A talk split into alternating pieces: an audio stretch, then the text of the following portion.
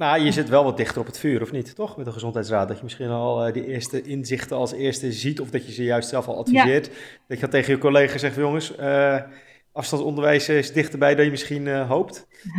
wij zijn niet van de uitvoering, hè? dus wij adviseren op basis van de wetenschap. En dan kijk je wat, wat verantwoord is wetenschappelijk, medisch gezien.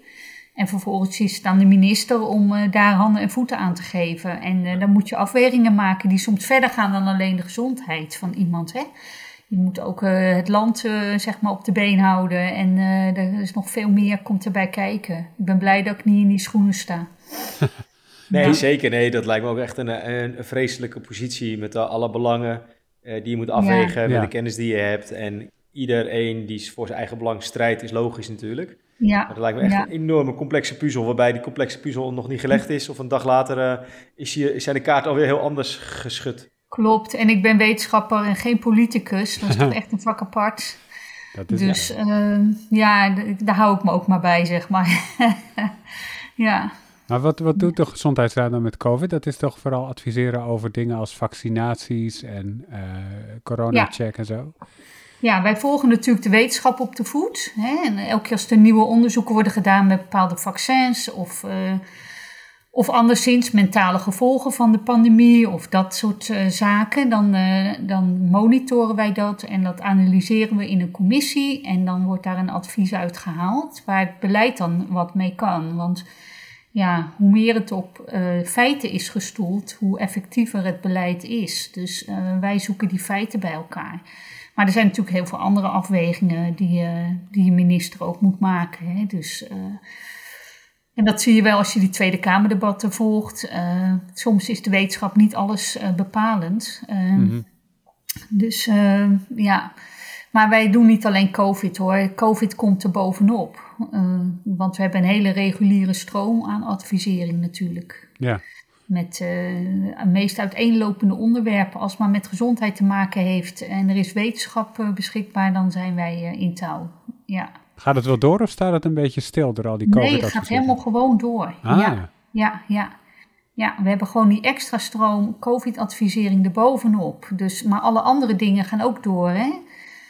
Dus uh, ja, je wil niet zeggen laat de luchtverontreiniging maar zitten, want we hebben nu even last van COVID. Ik ja. bedoel, uh, je moet toch uh, al die andere dingen, gezond eten, uh, ja, medische hulpmiddelen, nou, rijgeschiktheid voor mensen met beperkingen, alles moet gewoon ook doorgaan. dus ja, het is een behoorlijke extra last hoor, ook wel voor ons. We gaan straks eigenlijk wel het uh, echte interview in. Dan uh, trapt Anne het hem af. Maar ik had toch wel gelijk een vraag, uh, Marianne. Um, is het zo dat, omdat de wetenschap, zeker de Gezondheidsraad en al de adviezen en RIVM, dat is natuurlijk de laatste 2,5 jaar, hebben zij denk ik wel heel erg aan branding kunnen doen, toch? Dat iedereen weet nu wel wat het RIVM is en, en wetenschap, et cetera. Maar ja. zie je in de slipstream dat ook veel makkelijke subsidies nu eigenlijk loskomen door ja, subsidieverstrekkers of overheid gerelateerde organisaties dat, ze, dat er nu veel meer eerder funding vrijkomt voor onderzoeken of dat het makkelijker gaat? Ja, ja nou, voor corona-virus uh, wel. Hè. Dat is natuurlijk uh, alles wat rijp en groen door elkaar uh, wordt betaald, als het maar gebeurt. Want er is mm-hmm. paniek. Maar uh, ja, dat kan zelfs wel ook ten koste gaan van bepaalde andere uh, subsidie. Dus ik heb er nog niet goed zicht op of nou alle subsidie voor onderzoek makkelijker gaat hoor. Voor, voor het voedingsonderzoek merk ik het niet direct bijvoorbeeld. Dus uh, ja, er is veel geld apart gezet om die pandemie te bestrijden. Ja, en daar zit ook veel tussen wat eigenlijk niet goed genoeg doordacht is, zie ik ook wel. Want het moet snel en veel. En uh, ja, dat is het nadeel, hè. Dan uh, krijg je toch uh, soms onderzoeksvoorstellen waarvan je achteraf zegt... ja, het was toch eigenlijk net niet goed genoeg. De onderzoeksopzet ja. bedoel je dan? Of de, het onderwerp? Ja. Of, ja, de, iedereen die wil dan daar natuurlijk ook van mee profiteren, om het zo maar te zeggen. Ja. En haalt en harkt allerlei geld binnen. En normaal heb je een stevig peer review en dat is er nog wel, maar het is allemaal wat ja, meer vanuit de noodzaak uh, van nou laten we het maar doen, want uh, wie weet zit er wat in. Beter te veel dan te weinig.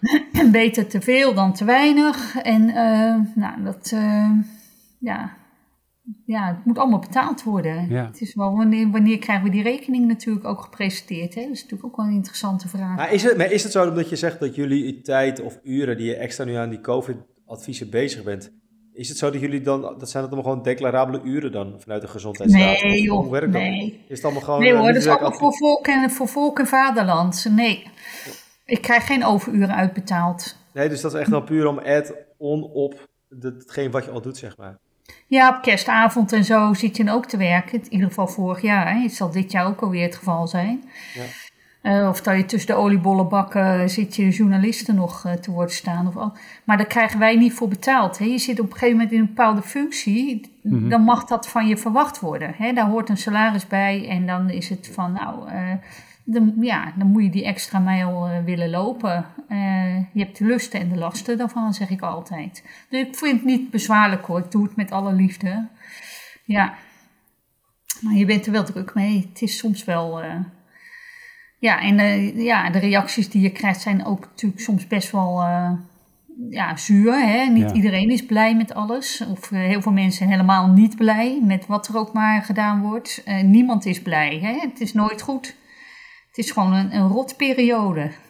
Heb je daar Ja. persoonlijk mee te maken dat mensen reageren op, op jou? Zoals Marion Koopmans dat, dat een, een tijdje terug zei. Ja, niet in de, niet in de, in de mate en de ernst waar, waar Marion mee te maken heeft hoor. Oké. Nee, daar, daarvoor zit ik te veel eh, in de luwte nog, eh, zeg maar. Want eh, ja, ik ben niet expert specifiek op het gebied van COVID. Mhm. Dus, maar ik heb er wel mee te maken ook, ja. ja. Ik krijg veel e-mails, hè. Dus dat sowieso. En nou ja, dat, dat zijn dingen die gewoon, die horen erbij, ja. Dreigmails bedoel je dan? Of, eh, Ja, gewoon eh, of, of goed bedoelde eh, reacties, maar wel met een sterk eh, lobbyend karakter. ah, dat toch ook, ja. Heel goed. Ja. Zullen we aftrappen, Arnoud? Ja, ik weet niet hoe small deze talk was, Bart. Het voelde toch 8,5 nog, eh, minuut. Dus volgens mij is dat een, een long talk Oh ja, geworden. ja, ja. Oké.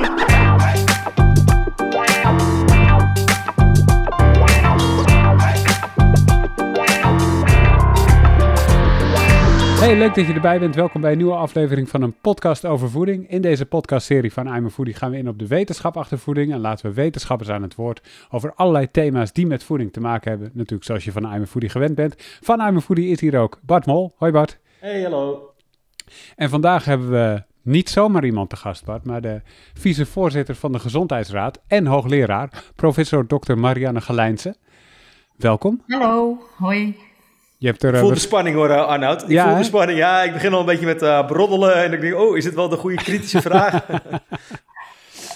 ja, het is, een soort, het, het is ook wel een soort van dubbele show, want we gaan het niet alleen hebben over de Gezondheidsraad, maar ook over de specialisatie hart- en vaatziekten, eh, in, in, in, in, in relatie tot duurzaamheid ook. Ehm, dus na deze show weet je hopelijk hoe de richtlijnen goede voeding worden opgesteld. En wanneer we weer een update krijgen daarvan, want de laatste was volgens mij 2015. Zeg ik dat goed, Marianne? Oeh, je gaat me al onder druk zetten, Arnoud. nou, Zeker. Ik denk, we beginnen ik goed. voel hem hoor. ja. Net voor kerst. Dus eh, misschien is dit inderdaad een hele juicy, spicy quote. ja. De Ja. nieuwe, nieuwe richtlijnen komen dan dan uit volgens Marianne Gelijns. Nou ja, hey, dan weet je het, hè. Hey. Je mag nu nog kalkoen eten. Dus eh,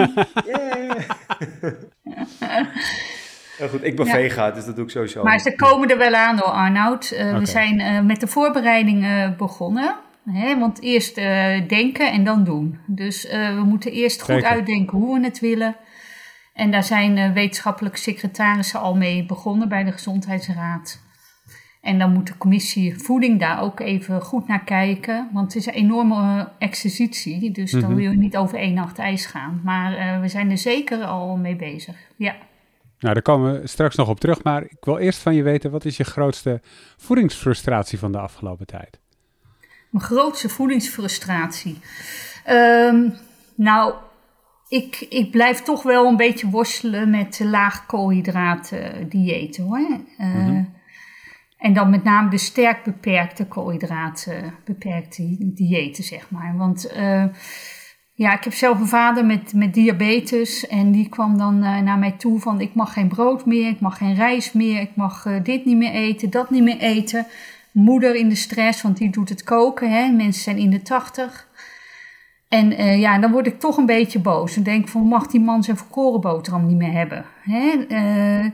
en dan denk ik, wat is de wetenschappelijke evidence die daar dan onder ligt? En, en, en waar zijn we dan mee bezig? Dus uh, nou, dat was wel een beetje een frustratie van mij. Ik zeg niet dat in specifieke gevallen mensen met ernstige diabetes of dat er niet eens een keer nodig zal zijn om al die koolhydraten even te schrappen. Maar in zijn algemeenheid, om dat zo te promoten, uh, ja, daar heb ik wel moeite mee. En vaak leidt het ook weer tot diëten of voedingspatronen, zeg ik dan liever, uh, die niet zo duurzaam zijn, hè, met veel zuivel en veel vlees en zo. En dan denk ik mm -hmm. van ja, waar is dat op gebaseerd? Nou, waar is het op gebaseerd? Is dat, zit daar niks achter? Ja, natuurlijk zit wel iets achter. Hè? Je ziet dat als je geen koolhydraten eet, of veel minder, dan zijn die glucosepieken in het bloed, die zijn ook minder uh, sterk. Dus mm -hmm. uh, er zit wel evidence achter en er worden ook wel resultaten mee bereikt. Hè? Dus uh, ik ben ook niet tegen koolhydraatbeperking in zijn algemeenheid. Kijk, frisdranken zijn een belangrijke bron van koolhydraten en allerlei uh, producten met toegevoegde suikers en, en ook witbrood. Uh, dat mag er voor mij best uit, maar ga niet in zijn algemeenheid zeggen van eet zo weinig mogelijk koolhydraten. Dan moet je echt met verstand van zaken naar kijken. Want heel veel gezonde producten zijn koolhydraatrijk. Hè? En. Ik had het over volkoren graanproducten, maar ook uh, groente en fruit. Die moet je niet zomaar uit je, die, uit je dieet gaan schrappen. Dus nee. uh, nou, daar schijnt een soort hype dan toch te zijn. En dat hoor ik in mijn omgeving ook. Uh, vriendinnen van me die zeggen, ja, ik eet geen koolhydraten meer hoor. Want uh, ja, dat, daar word ik te dik van. En ik denk van ja, uh, nou, dat, dat, dat hoeft helemaal niet zo te zijn. Je moet de slechte koolhydraten, om het zo maar even te noemen, er wel proberen uit te halen. Maar ga er met verstand van zaken mee om. Dus dat was wel een beetje, of is een beetje een frustratie. Dus uh, ja, daar zou ik wel wat genuanceerdere discussie over willen. Uh, ook met bepaalde personen die dat heel erg promoten. Ja, wat is het ja. belang voor die mensen om dat zo te promoten eigenlijk? Nou, dat weet ik niet. Ik kan niet in de hoofden van die mensen kijken. Maar ik denk dat je dus op korte termijn zie je wel effect. Hè? Want ja, ik zei al, die glucosepieken die gaan uh, minder worden. Uh, wij zien uit wetenschappelijk onderzoek niet dat het na een jaar nog effect heeft. Uh, hmm. Dus uh, ja, dan moet je voorzichtig mee zijn. Niet alleen korte termijn, maar je moet ook lange termijn studies hebben om dat te onderbouwen. Ehm, maar het is natuurlijk een eenvoudige boodschap, denk ik. ik denk dat dat ook helpt. Hè? Mensen zoeken binnen die voeding ook vaak naar one-liners of stevige, ja. eenvoudige boodschappen. Hè? En dan heb je een handvat en je kan jezelf dan ook uh, zo presenteren van ja, uh, ik eet koolhydraat beperkt, dus ik eet gezond. Ja. Of, en er wordt wel op die manier soms ook mee omgegaan. En dan komen er weer boeken en met die titel hè, ketogeen of laag koolhydraat. Of, en dan, ja, dan is dat weer een hele hype, noem ik dat. En dat vind ik ook wel ingewikkeld. En zo hebben we steeds van die hypes. Hè. Toen ik ik weet nog goed, toen ik op de middelbare school zat, toen was het een hype om het brooddieet te volgen. Nou, zat iedereen aan de droge boterhammen om af te vallen. Nou, dat is één koolhydraat natuurlijk. Ja. Dan moest je weer veel koolhydraten eten, zeg maar. Hè? Dus zo zijn er steeds van die hypes. En ja, daar worden we met z'n allen niet zo wijzer van. Ja. Dus... Uh, ja. ja. Als ik iets geleerd heb afgelopen uh, twee seizoenen die we inmiddels van deze show hebben gemaakt, dan is het als je wil afvallen werkt vrijwel alles. Maar als je daarna dat gewicht wil behouden, werkt vrijwel niks. Behalve als je gewoon een gebalanceerd voedingspatroon hebt uh, uh, waarmee je dat volhoudt. Ja. ja, het is toch een andere manier van kijken naar voeding. Hè? Leer te genieten van gezonde, gezonde voeding. Dat is niet een dieet, het is gewoon een gezond voedingspatroon. En eet met mate. Hè? En uh, nou, dat, dat is moeilijk. En dan kan je wel steeds switchen naar een ander soort dieet. Maar ik zeg ook niet dat het niet kan helpen hoor, om, om tijdelijk even ergens op te focussen. Want aandacht geven aan voeding maakt ook dat je afvalt. Hè? Als je dus ja, je aandacht goed richten op wat je eet. Uh, dat werkt allemaal mee. Dan zit het nog ineens in die koolhydraten of zo. Maar dan zit puur in de aandacht die je geeft ja. aan het eten. Precies, dat je bewuster uh, ermee omspringt. Ja, dat is heel belangrijk. Wat staat er op je trui, Bart? Ja, dat zijn eigenlijk een aantal quotes. Dus dat gaat... Uh, ik, eet, ik eet glutenvrij, ik eet zuivelvrij, ik eet suikervrij. En er staan allemaal strepen doorheen en uiteindelijk ik eet, puntje, puntje, puntje. Alleen dan in het Engels. Ja. Dus nou, ik vond het eigenlijk gewoon een treffende van, uh, ja, uh, gewoon uh, no bullshit, gewoon eten, punt. Ja, precies. Ja, je, je voelt al een beetje aankomen dat het hierover ging, Bart, is dat Ja, nee, daarom. ik dacht, ik blijf een beetje in de thematiek van vandaag. Dus ik heb super veel prangende vragen die ik eigenlijk al jarenlang wil stellen. Omdat um, in 2016 hebben we een boek uitgebracht, dat heet Eet als een expert. Dat is dan mhm. van, van mijn collega's Marijke Berkenpas, Gabi Herwijer, Lisbeth Smit en uh, Jolien Klamer. En uh, die hebben ja, dat ook geschreven, maar als onderbouwing ook van de Gezondheidsraad. In ieder geval op basis van de nieuwe richtlijnen van de Gezondheidsraad. Uh, ook gewoon de interpretatie van die wetenschap en dergelijke. Dat, ja, dat boek is ook gewoon wetenschappelijk onderbouwd wat daarin staat. Dus het is niet onze mening als auteur, maar het is gewoon de vertaling van de wetenschap die daarin ja, staat beschreven. Dus het is wat dat betreft, ja, vind ik het ook een superleuke show om vandaag dan Marianne in de, show te hebben. Dat ik echt denk, oké, neem ons eens mee van wat is de gezondheidsraad, wat doet het, uh, wat zijn de richtlijnen goede voeding, hoe komen ze tot, tot stand, uh, hoezo zit, zit, jij erbij? Dat zijn gewoon eventjes ja. alle vragen die met je leven. Precies, dus Arnoud die stelt ze even heel gecategoriseerd, maar dit leeft dus. Dat, ja, en heel veel ehm, ja, volgers van ons, die hebben daar ook wel een bepaalde interesse in. Omdat natuurlijk, je hebt de gezondheidsraad is de één, je hebt het voedingscentrum, ja, die jullie richtlijnen weer praktisch vertaalt naar in dit geval de schijf van vijf. Maar stap 1, gezondheidsraad. Wat is het? nou, dat, zijn, dat is eigenlijk een dwarsdoorsnede van de beste wetenschappers in Nederland. zo moet je dat zien. Dus wat wij doen is, uh, wij maken commissies. En die commissies, dat, daar zitten experts in vanuit allerlei universiteiten. Dus, uh, en dan zoeken we natuurlijk naar die experts die het meest toonaangevend zijn op een vakgebied en die ook zo min mogelijk belangenverstrengelingen hebben. Mm dus die onafhankelijkheid is voor de Gezondheidsraad heel erg belangrijk. Uh, dus de commissies maken de adviezen. En uh, nou, ik denk dat dat gewoon, en dat is eigenlijk wel bijzonder, want je hebt eigenlijk mensen die zich belangeloos inzetten, want ze krijgen daar niet voor betaald, behalve wat reiskosten of zo.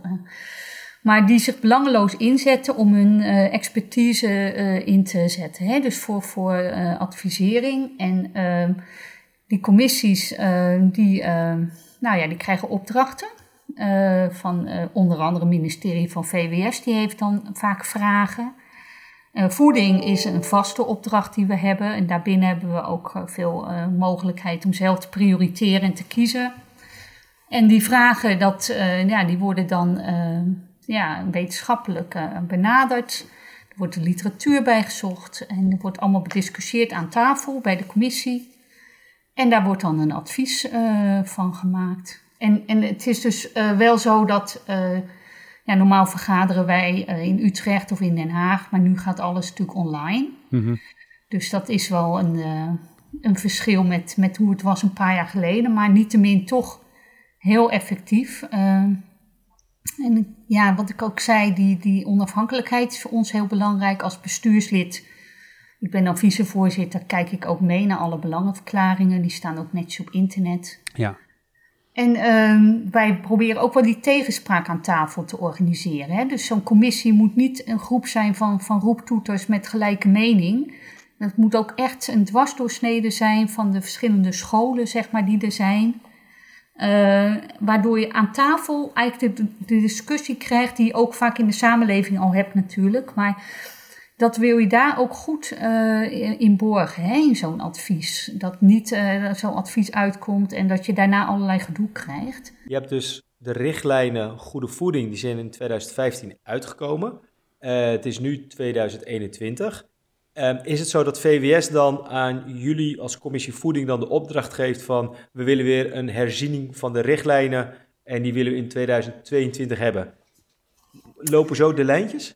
Dat zou zo kunnen lopen, maar zo loopt het niet. Het is vaak een interactief gebeuren. Hè? Dus dat uh, uh, wij eigenlijk zeggen vanuit de wetenschap of de commissie zegt: jongens, het wordt weer tijd om bijvoorbeeld die eieren eens te gaan updaten. Hè? Want uh, en dan uh, is Om die eieren te updaten? Nou ja, of de aardappelen. Of, uh, hè, de, het advies van, daarvan. Ja, ja, ja. Die adviezen, die, sommige adviezen staan voor jaren en andere moeten weer een update hebben. en dan kan VWS zeggen van joh, ga dat, ga dat doen. Hè? maar ze luisteren ook wel goed naar wat, het, ja, wat de wetenschappers zeggen dat nodig is. Dus het is wel een vaste taak. Maar daarbinnen uh, is het wel een overleg met aan welke adviezen gaan we dan nu werken. Ja, maar het hele, hele groot, uh, want in 2015 was het toch een heel groot advies, toch? Dat er heel veel ja. van het hele spectrum werd uh, volgens mij even ja. opnieuw doorgelicht of een nieuw advies kwam daaruit voort. En dan tussen 2015 en nu heb je periodiek, dus op het gebied van aardappelen of eieren of net wat waarvan jullie als wetenschappers denken, hé, hey, er is, zijn nieuwe inzichten, we moeten daar een update over doen. Maar wanneer komt dan zeg maar het totale nieuwe advies of inzichten die dus in 2015 is uitgebracht. Wanneer komt daar een update dan over? Daar zijn we nu over aan nadenken hoe we dat best kunnen doen. Want je kan dat als één heel groot pakket doen, maar dan ben je een tijd bezig en dan moeten we. Ja, ook het voedingscentrum moet daar handen en voeten aan geven, moeten dan vrij lang wachten. Uh, dus we zijn in overleg met partijen of we dat als één pakket doen of dat we dat meer modulair gaan aanbieden. Hè? Uh, je kan daar verschillende vormen voor bedenken. Dus uh, ja, het is. Uh, want het is want voor zwanger hebben jullie het wel recentelijk gedaan, toch? Het is nu december. Voor mij hebben jullie voor ja, zwanger dat is, toch een in. verhaal. Dat is een ander verhaal, want okay. we hebben. Uh, wel recentelijk inderdaad voor specifieke groepen, namelijk uh, voedingsaanbevelingen voor zwangere vrouwen is gedaan. Uh, en dat is dan wel het hele pakket weer. En voeding bij diabetes. En voeding met hart- en vaatziekten zijn we nu mee bezig. Um, maar dat, uh, dat is dan wel inderdaad het, het hele pakket. Maar daar is veel minder evidence voor. Hè? Want uh, het aantal studies bij specifieke groepen is gewoon kleiner. Dus dat kan je in een beperktere tijd dan ook doen.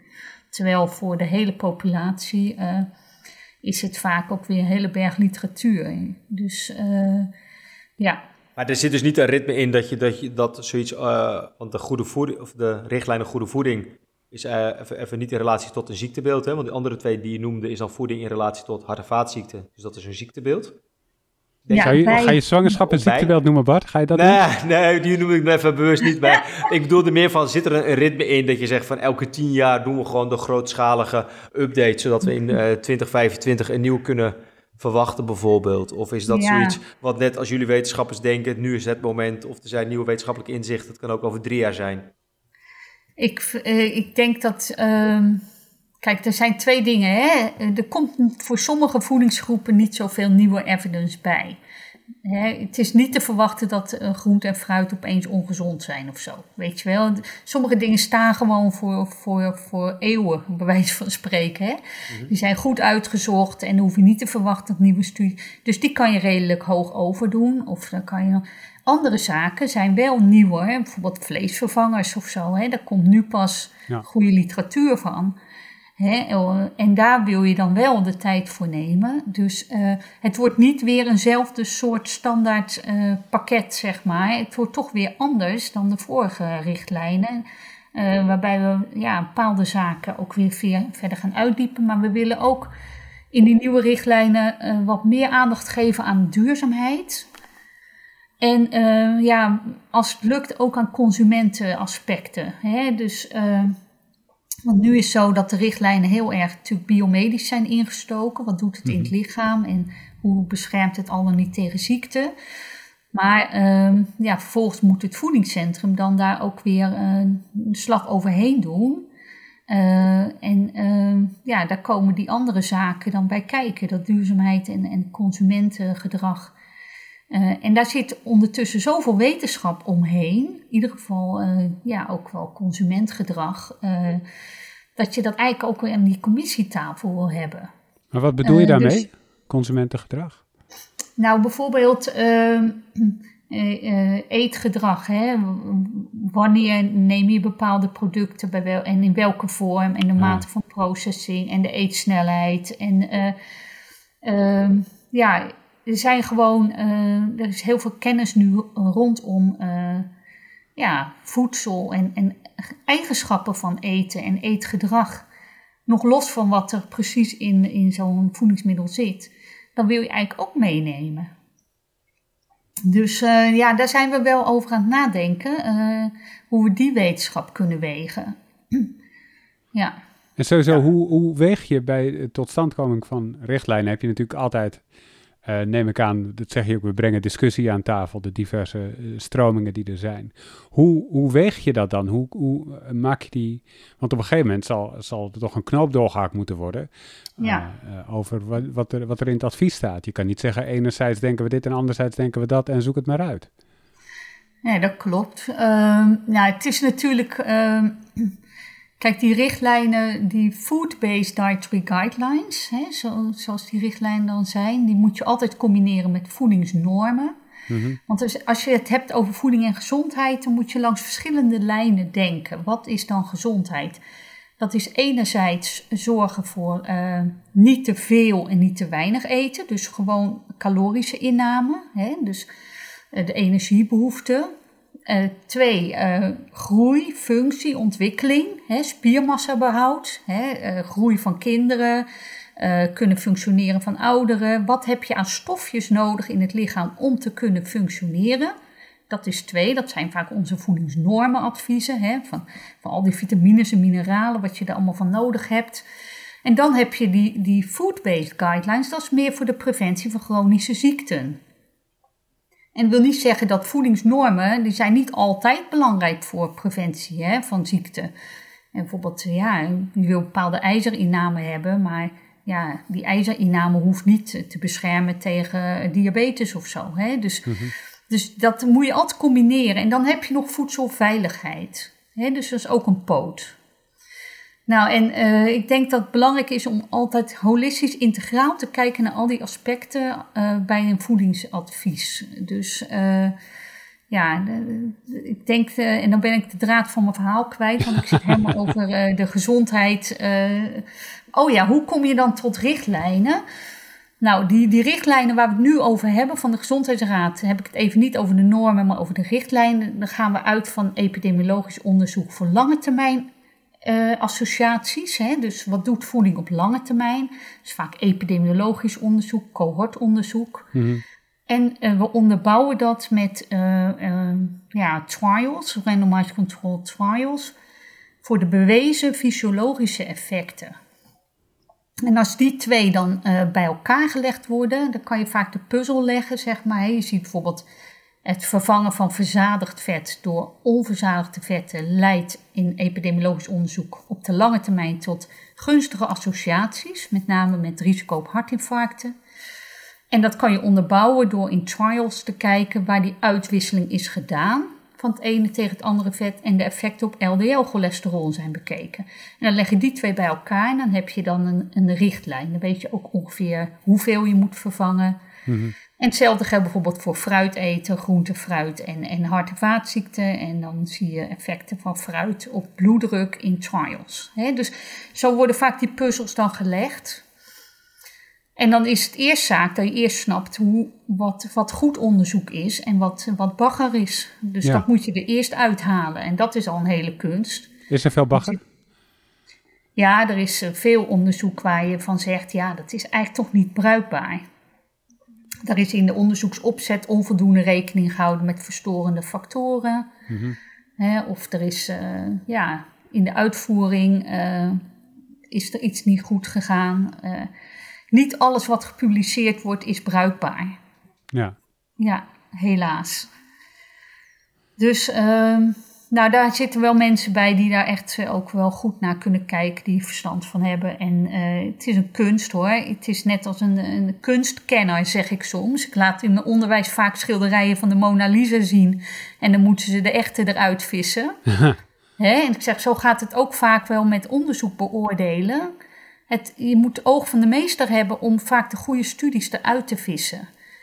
Hè? Want uh, ja, epidemiologisch onderzoek is eigenlijk best wel lastig. Met, met bias en confounding wat erin kan zitten. En dan heb je nog weer uh, powerproblemen of statistisch wat niet goed gegaan is. Uh, dus uh, ja, je kan niet alles zomaar gebruiken. Ja. Ik ga nog even terug naar uh, de richtlijnen. Dus op een gegeven moment hebben jullie, uh, krijgen jullie een opdracht van het, het VWS. Um, en ik begrijp een beetje dat in 2015 hebben jullie zeg maar, een totaaladvies uh, gegeven. En dat jullie nu meer denken in modules. Dat je denkt, nou, we moeten nu waarschijnlijk... Ah, dat ligt nog niet vast hoor. Want nee. we moeten het centrum daar ook even goed bij betrekken. Want die moeten er mee aan de slag. Dus... Oké, oké. Okay, nee, oké. We zijn daar wel over aan het nadenken inderdaad. Precies, oké. Ja. Maar um, dan hebben jullie de richtlijnen? Worden dan eerst nog intern weer gereviewd door andere wetenschappers of voedingswetenschappers of mensen met kennis uh, die dus niet betrokken zijn bij jullie in de gezondheidsraadcommissie, maar ja. hele andere mensen? Dat is een goede uh, aanvulling die je doet. Uh, wij uh, laten onze adviezen toetsen. Hè. We hebben een beraadsgroep bij de Gezondheidsraad. Dat zijn ook wetenschappers uit alle hoeken en gaten die wat minder dicht op het onderwerp zitten. Er zit alleen Ellen Kampman in vanuit de voeding, uit mijn hoofd gezegd. Maar verder ook, nou, en dan kijken zij met gezond verstand en naar. Van klopt de redeneerlijn? is het toegankelijk? Is het begrijpelijk? en ehm, nou, dat is dus een onafhankelijke toetsing. Maar wat wij ook vaak doen, is een openbare consultatieronde. Dus als de adviezen nog niet af zijn, plaatsen ze wel alvast op de website en dan kan iedereen daar commentaar op leveren. Uh, dus, uh, en soms doen we besloten commentaarronde als dat efficiënter is of belangrijker voor bepaalde adviezen. Dan sturen we belanghebbende partijen het advies alvast op. Ja. Dus maar is bijvoorbeeld ook dat bijvoorbeeld de diëtisten zitten dan ook al in jullie primaire commissie of, of ja. voedingswetenschappers en die diëtist zijn bijvoorbeeld? Zodat... Ja, klopt. Ja, okay. ja, we hebben ook diëtisten bij zitten. We gaan nog een diëtist ook toevoegen waarschijnlijk, want ja, zeker als we die consumentengedragzaken nog beter mee willen nemen, dan wil je goed de praktijk ook horen. We doen ook wel eens een hoorzitting, hè, als we twijfelen of we wel goed begrip hebben als commissie van wat er in de praktijk gebeurt dan kunnen we een hoorzitting met, uh, met groepen organiseren. Ja, maar jullie, ad, en jullie adviezen die zijn meer vanuit de wetenschap gebaseerd, toch? Dat jullie dan zeggen van oké, okay, uh, zoveel uh, gram, dus even mijn woord ontschoten, vezels, bijvoorbeeld even met, met mhm. brood eten of iets dergelijks, dat je zegt zoveel gram vezels moet je per dag eten, dan, dan vertaalt het voedingscentrum dat naar van kies voor drie volkoren boterhammen, want dat is gemiddeld zoveel gram uh, ja, voor volwassenen, toch? Ja, en dan neemt het voedingscentrum dus die voedingsnormen mee. Ja. Dus die combineren dat met andere adviezen van de Gezondheidsraad. En die kijken ook nog weer naar specifieke doelgroepen. En ja, je moet er toch een voedingspatroon dan weer van maken. Dus wij ontleden alles in voedingsgroepen, maar uiteindelijk moet het wel weer in een voedingspatroon passen. En dat is dan de schijf van vijf die dan uh, gebruikt wordt als model. En is het dan, dan bewust dat dan het voedingscentrum zeg maar, dan het communicatiekanaal is van de overheid? Is het dan bewust niet dat er ook in de markt aan partijen wordt, wordt, wordt gevraagd om dat ook te vertalen, om daarin ja, mee te dragen aan een bepaalde boodschap? Omdat ja, het voedingscentrum is overheidscommunicatie. Ja. Is, is dat een ja. dat is, eh, dat is, eh, je hoopt natuurlijk dat andere partijen dat eh, ook overnemen. Hè? en beroepsgroepen als dat nodig is. Maar kijk, voor de, voor de overheid is wel belangrijk dat het natuurlijk een onafhankelijk advies is. Dus je moet ook door een onafhankelijk orgaan dat de wereld inbrengen. Uh, en ik wil niet zeggen dat uh, bepaalde groepen niet onafhankelijk zijn hoor. Uh, ik vind het bijvoorbeeld I'm a Foodie, doet hartstikke goed werk. dus zeker. nou, steek die maar in je zak, Bart. Ja. ik zal het ja. doorgeven. Dus ik ben er heel blij mee als, als ik zie dat het wordt overgenomen. En ja, dus, um, maar dat, ik, dat is niet aan de gezondheidsraad per se. Wij zijn er natuurlijk primair voor het beleid. Waarbij we natuurlijk wel hopen en, en ook wel openstaan hoor, voor, voor uh, vragen vanuit de maatschappij. Dat, dat we die ook goed kunnen beantwoorden. Indien nodig kunnen wij ook, uh, ja, wij presenteren ook wel op congressen of bijeenkomsten of bij diëtistenverenigingen. Hè, als er mm, ja, als het nodig is dat wij toelichting geven op hoe de adviezen tot stand zijn gekomen, dan ben ik of, of een van de wetenschappelijke secretarissen, die, die, ja, die zijn we wel voor te poren, zeg maar. Hè? Dus uh, ja. De, maar, uh, uh, Arnoud, ik heb eigenlijk helemaal geen vragen meer in de rol van Marianne en de Gezondheidsraad. Nee, ik wilde net zeggen. Voeding. Want anders kunnen we misschien wel overgaan naar deel 2. Want dat ja. vind ik eigenlijk ook super interessant en relevant om daar wat over te vragen aan Marianne. Ja, want uh, als ik het wel heb, dan werk je bij de, bij de Wageningen Universiteit. Ja. Um, wat is precies daar je specialisatie? Nou, ja, voeding, hart- en vaatziekten. Dat is mijn specialisatie. En ik ben opgeleid ooit als epidemioloog. Mm -hmm. Dus als ik even een kort cv'tje, ik ben in, uh, ik heb in Leiden gestudeerd biomedische wetenschappen. Dus echt een biomedische achtergrond aan de medische faculteit. Toen ben ik naar Rotterdam gegaan en, gepromoveerd op onderzoek naar zout en bloeddruk. En van daaruit uh, ooit de overstap gemaakt naar, naar Wageningen.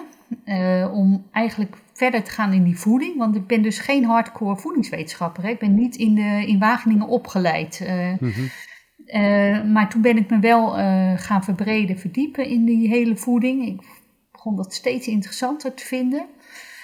En uh, nou, daar uh, had ik de mogelijkheid om in uh, wat ze noemen tenure track car carrièrepad terecht te komen. En ja, als je maar lang genoeg in die trein blijft zitten, dan word je op een gegeven moment hoogleraar. en dat is mij dus in 2015 overkomen. En ehm, ja, sindsdien ben ik steeds verder gaan verbreden eigenlijk. Ook omdat ik ook wel een hele brede belangstelling heb want op een gegeven moment zag ik ook wel dat heel veel problemen van die chronische ziekten, hart- vaatziekten, diabetes, overgewicht en zo. Ja, je kan de consument wel steeds aanspreken, maar het probleem zit eigenlijk hoger op. Hè? Dus mm je ziet eigenlijk dat in het hele voedselsysteem het al misgaat. Dus toen begon ik ook interesse te krijgen in meer voedselsystemen. Van waar komt dat eten dan vandaan dat we in de supermarkt hebben? En waardoor is er zo'n aanbod van uh, dit of dat? En dan zie je dat er uh, ook uh, ja, die duurzaamheid dus eigenlijk uh, heel erg belangrijk is. Dus dat je gezondheid en duurzaamheid, kan je eigenlijk, die systemen kan je eigenlijk niet van elkaar loskoppelen. Dus die hele voedselproductie en het transport daarvan en het versleep van voeding en, en de voedselverdeling wereldwijd. wij doen ook veel onderzoek in, in ontwikkelingslanden, hè, in, vanuit Wageningen.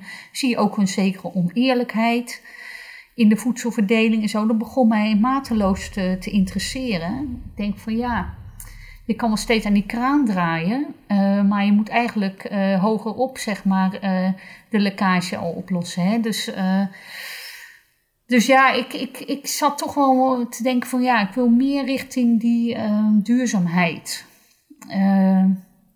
dus ik ben eigenlijk gaan verbreden. Dan zeggen van ja, om, om en diabetes en zo in, in de populatie te bestrijden, wil je eigenlijk al dat er op hoger niveau bepaalde keuzes worden gemaakt.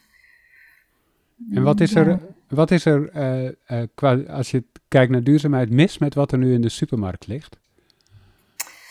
Nou ja, je ziet natuurlijk ja, het overbekende verhaal van de kiloknallers en zo. Hè? Dus uh, dat wordt nu steeds minder gelukkig. Mm. Maar je zag natuurlijk wel een heel groot aanbod van vlees en bewerkte vleesproducten die ook heel goedkoop zijn. Uh, en uh, ja, dat, dat je denkt van uh, heel veel uh, bewerkt voedsel, hoog bewerkt voedsel. Uh, en ehm, ja, waarbij je ook gaat afvragen van als dat het leeuwendeel is van wat mensen dagelijks zien, al vanaf jonge leeftijd. Mm dan word je ook wel behoorlijk daardoor beïnvloed. Dan wordt dat jouw normale voedingspatroon. En ja, je kan ook niet bedenken iets te eten wat niet uh, in het aanbod zit.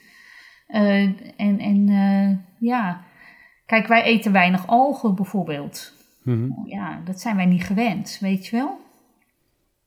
Nou, dat kan wel heel interessant zijn als vervanger voor vis. Of, dus er zijn heel veel vraagstukken die ja, die ook wel met duurzaamheid samenhangen.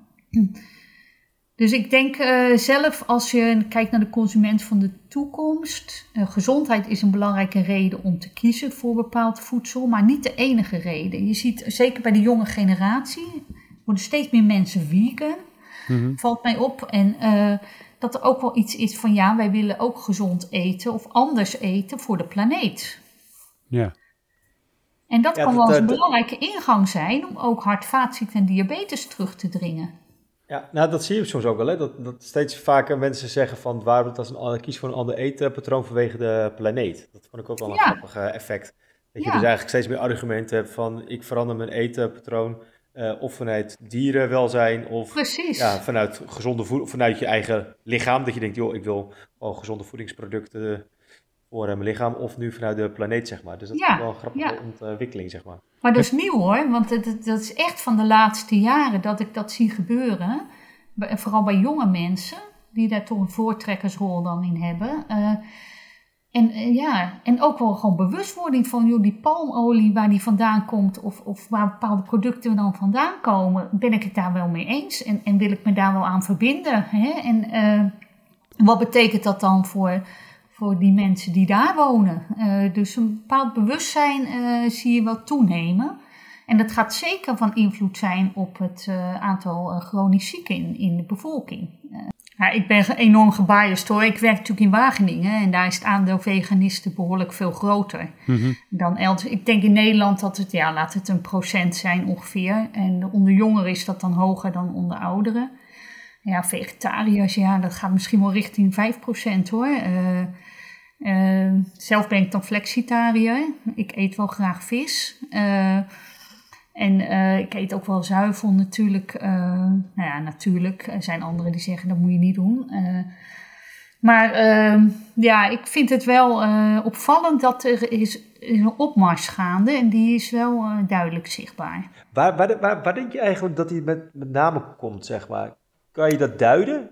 Nou, ik denk dat bij jonge mensen het nog geen eens zozeer altijd gezondheidsgedreven is, hoewel uh, er ook wel gezondheidsaspecten aan zitten. Hè? Uh, uh, maar vooral de zorg, dat mensen zich zorgen maken. Mensen maken zich gewoon zorgen over de toestand van de aarde. En, en inderdaad hoe er met dieren wordt omgegaan. En je ziet toch wel, mensen willen best wel offers brengen Om gewoon het voor het grote geheel uh, leefbaarder te houden. En uh, een stuk uh, rechtvaardigheidsgevoel ook wel, zie ik ook bij jonge mensen.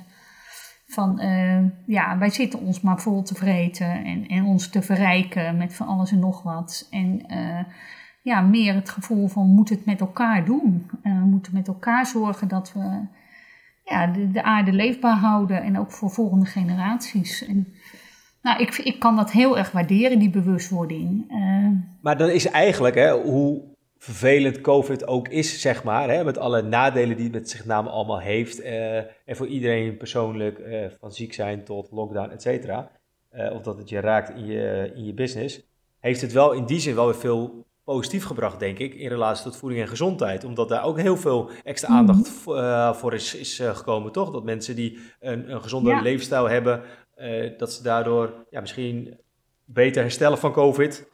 Um, nou, en dat, de, dat het belang van gezonde voeding en bewegen, dat, het al, ja, dat je op die manier daar veel meer bekendheid over hebt. Want als je nu hebt over de gezondheidsraad, zullen veel meer mensen zeggen, oh ja, dat ken ik ergens van. Nu even in relatie tot de adviezen die worden gegeven. Maar straks als jullie weer komen met een bepaald advies op het gebied van voeding, kan ik me voorstellen dat daar veel meer uh, ja, aandacht voor is of dat mensen het veel beter kunnen plaatsen. Want in principe is wel vaak de boodschap van een wetenschapper is soms ja, niet zo catchy als je dat misschien op Instagram voorbij ziet komen over dit is mijn vegan lifestyle en et cetera. Nou, dat is maar goed ook, hè? want wetenschap uh, is natuurlijk een stoomschip wat maar heel langzaam van koers verandert. Hè? We zijn geen zeilbootje wat van de ene naar de andere kant uh, zwabbert. Uh, want dan, ja, het is ook wel geruststellend dat die voedingsboodschappen veranderen niet zo heel snel en niet zo heel veel in de tijd. Uh, uh, anders zou ik daar heel onrustig van worden, want dan zou je afgelopen 30 jaar verkeerd gegeten hebben of zo. Uh, maar het is meer dat je, ehm, Ja, kijk, wij, wij vanuit de Gezondheidsraad zeggen we, uh, ja, als Nederland moeten we eigenlijk wat meer verschuiven naar een plantaardig voedingspatroon. Maar dat wil niet zeggen dat alle dierlijke producten eruit moeten. Hè. Voor gezondheidsredenen hoeft dat niet. Kan het mhm. juist ook wenselijk zijn om uh, bepaalde dierlijke producten, en zeker voor doelgroepen die. Uh, hè, zoals ouderen, of, dat je die er juist inhoudt. Want als je echt veganist wordt, dan moet je ook wel goed weten wat je doet. Je moet wel verstand hebben dat je de voedingsstoffen blijft binnenkrijgen. En je, ja, dat, dat zijn toch. Uh, niet iedereen heeft die kennis. dus. Dus wij zeggen wel, verschuif naar meer plantaardig voedingspatroon. Laten we die dierlijk plantaardige eiwitverhouding van 60-40 zoals die nu is, terug zien te krijgen naar 50-50 of misschien wel 40-60. Dus dan, dat, uh, dan zijn we al een heel eind. Uh, dus uh, ja, ik, ik, ik hoop gewoon dat ja, mensen ook gerustgesteld zijn dat je ook niet aan een fancy dieet hoeft. Je kan met de schijf van vijf heel veel verschillende soorten voedingen maken die gewoon bij iedereen passen. En dat kan ook een traditioneel Nederlands voedingspatroon zijn. Je hoeft niet iets heel excentrieks te gaan doen. En mag ik nog even, nog even 20 jaar terug in de tijd? Hè? je hebt een lange sta, staat, staat van dienst. Wat zijn, kan je een voorbeeld geven hoe zeg maar, de, de wetenschap zich daarin heeft ontwikkeld? Van de voedingsrichtlijnen uit 1980, bewijzen van. Wat daar dan werd geadviseerd versus dat we dat dus nu niet meer adviseren. Kan je daar een voorbeeld van geven? Nou, eigenlijk is er van alles bijgekomen en verfijnd. Maar er zijn eigenlijk geen dingen echt heel erg uitgehaald. Behalve dan bijvoorbeeld. Ik kan me herinneren dat eh, toen de eieren nogal uh, uh, in de gevarenzone zaten vanwege het cholesterol. Mhm. En daar zijn we wat milder over gaan denken. Doordat een voortschrijdend inzicht is dat dat cholesterol in dat ei nou ook weer niet zo alles bepalend is voor het cholesterol in je bloed. Dus dat verzadigd vet uit vlees daar nog weer veel meer van belang is. Dus daar is wel uh, uh, ja, wat, wat, van afgegaan van het aantal. of, nou ja, je mag wat meer eieren eten om zo Ja, precies. Dus dat is gewoon door de tijd genuanceerd. Dat kan, kan, ik me herinneren. En er zijn ook bepaalde dingen zoals koffie. Daar zijn we veel, meer, veel anders over gaan denken. Hè? Vroeger werd gedacht dat koffie hartvaatziekten zou kunnen veroorzaken. Het is ook wel zo, als ik een sterke bak koffie heb, dan gaat mijn hart ook sneller kloppen. Dus dan denk je van dat kan niet goed zijn. Maar uit, het blijkt uit meer en meer uh, onderzoek dat koffie zou kunnen beschermen juist tegen hartvaatziekten en diabetes. Mits je dan wel een papieren filter gebruikt bij het mm koffie zetten. Ja. Uh, dus daar, daar zijn we ook anders over gaan denken. Alcohol. Maar het staat me bij met alcohol. Ja. Dan dacht ik toch dat jullie toch wel nog één wijntje, dacht ik. Een soort van, ja, ik wil niet zeggen adviseren, maar dat is meer gedoog. Moet ik het zo zeggen? Nou, de alcoholrichtlijn is uh, drink niet. En als je dan toch drinkt, of uh, wil drinken, of wil blijven drinken, hou het dan bij één glas per dag maximaal. Maar waarom doe je, doe je dan wel mis? Zeg gewoon nee, punt. Dat kan toch ook het advies zijn? Hetzelfde met, met roken. Rook niet, punt. Ook al doe je er één per dag, is eigenlijk ook niet goed. Ja, maar dat komt door de wetenschappelijke afweging. Je moet die, e, dat, dat uh, ene glas dan wetenschappelijk afserveren. Dat je zegt van nou, dat blijkt schadelijk te zijn. Daar moet je wel evidence dan voor hebben. En dat blijkt voor kanker wel zo te zijn. Maar voor hart- en vaatziekten vind je bij uh, laag alcoholgebruik uh, geen schadelijke effecten. Dus je moet, die, je moet dat allemaal samenbrengen. Uh, dus je moet een reden hebben om te zeggen: drink dan dat ene glas ook niet. Uh, en daar, daar is de onderbouwing onvoldoende voor. En met deze discussies, die hebben jullie dus dan met elkaar in die commissies. Hè? Want ik kan me voorstellen dat ja. Ellen Kampman, die is namelijk ook bij ons in de show geweest. En ja, uh, die heeft dan ook gezegd: doe het niet, punt. Het is gewoon ja. gif, weet je wel. Dus het, draagt niks bij aan een ja, ge, gezonde etenpatroon. maar dan hoor ik je zeggen van uh, voor daar is dus wel die evidence voor, maar voor hart- en vaatziekten dan, voor dat dan waarschijnlijk niet. Dus ja, dat is, is grappig dat... om uh, dan te zien, hè? want wij zijn ja. collega's.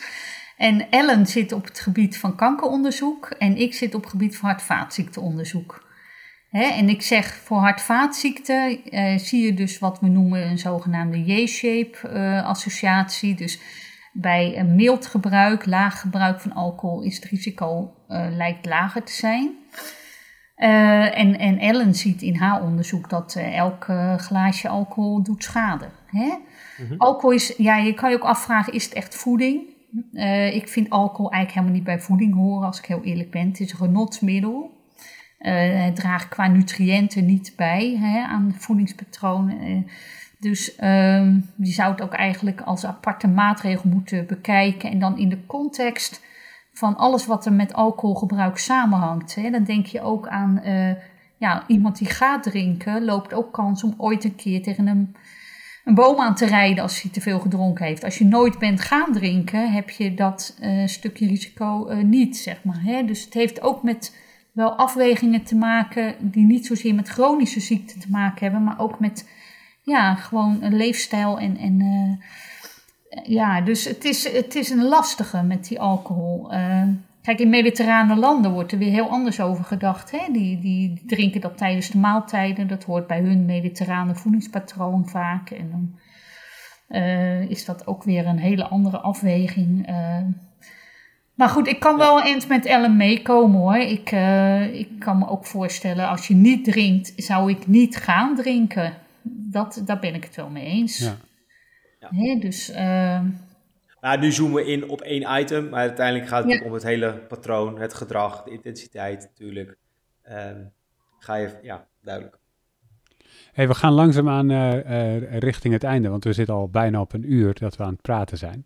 Um, Marianne, heb je drie praktische tips voor onze luisteraars? Want normaal heb je daar het voedingscentrum voor natuurlijk, om dat te vertalen naar de praktijk. Maar heb je drie praktische tips waar onze luisteraars wat aan hebben?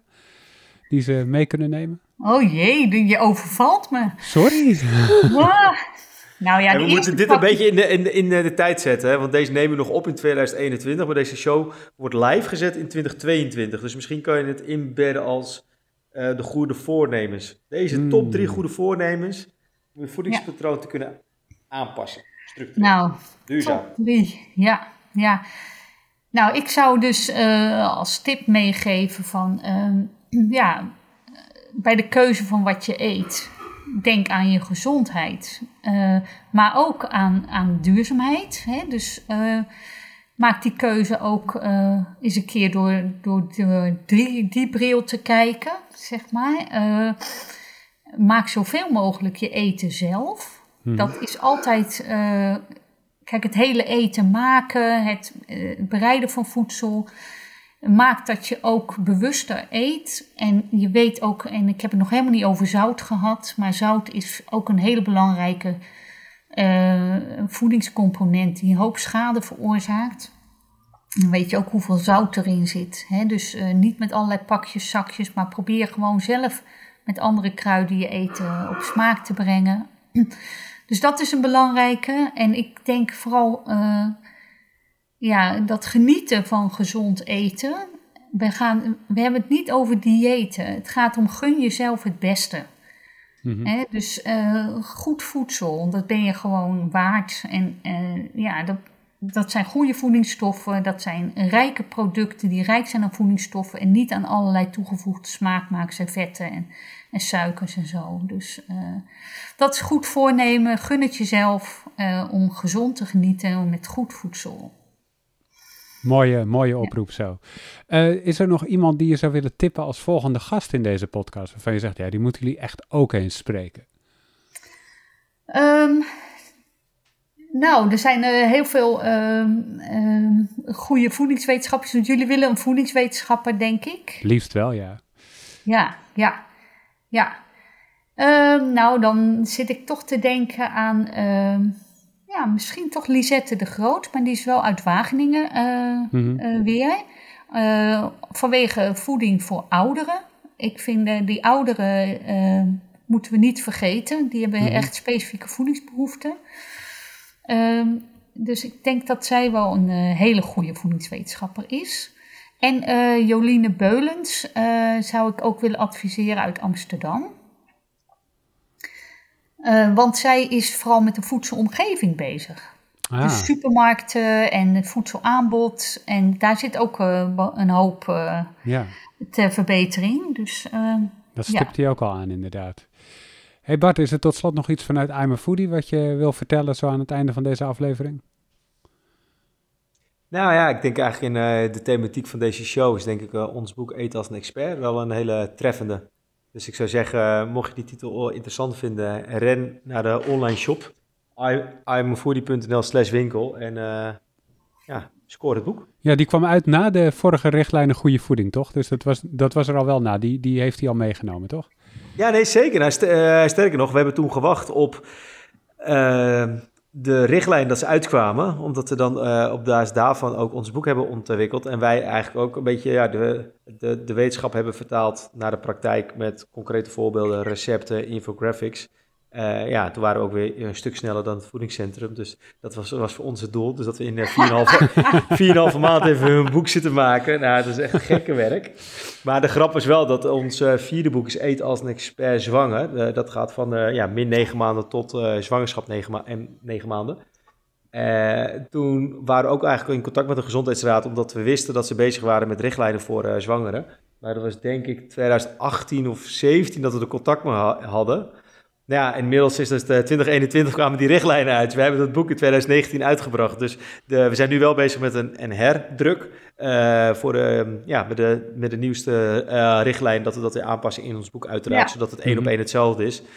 Dus wat dat betreft, uh, ja, is dat één op één wel hetzelfde. Dat wij daarin dat ook voor zeker die zwangere doelgroep updaten. Ja, we gaan nu beginnen met lacterende vrouwen hè? Dus, en, en met jonge kinderen. Hè? Dus uh, zuigelingen, peuters. Ja. Oké, okay, want uh, wanneer, komt dat eigenlijk? Uh, dat, die richtlijn, daar zijn jullie nu mee bezig met die nieuwe richtlijnen? Ja, die gaat volgend jaar zijn we daar bezig met. ja. Dus wat er nu op programma staat, is dus de eiwittransitie zijn we mee bezig. Hè? Dus alternatieve eiwitbronnen zijn we mee bezig. Die Nutri-score zijn we mee bezig. Oh, dat is ook zo'n leuke inderdaad. Uh, en die, die, uh, die lacterende vrouwen en die jonge kinderen.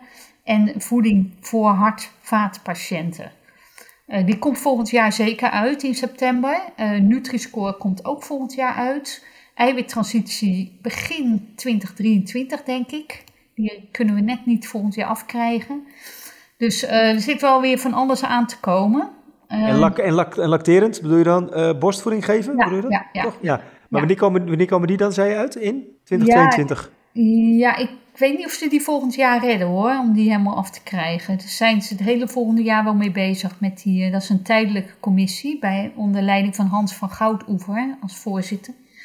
Uh, dus uh, ja, als je boeken wil uitplannen, dan kan je misschien eens even vragen wat... Uh, energienorm komt wel uit uh, volgend jaar ook. Nou, st uh, wat sterker nog, we, we, zitten echt in de laatste afrondingsfase van ons uh, zesde boek. Dat heet Eet als een expert mini. Die gaat dus van geboorte tot twee jaar. Dus we hebben ook ja. natuurlijk van borst ja. of kunstvoeding. Ja. dat is natuurlijk een heel groot gedeelte van ons boek. Dus wat dat betreft.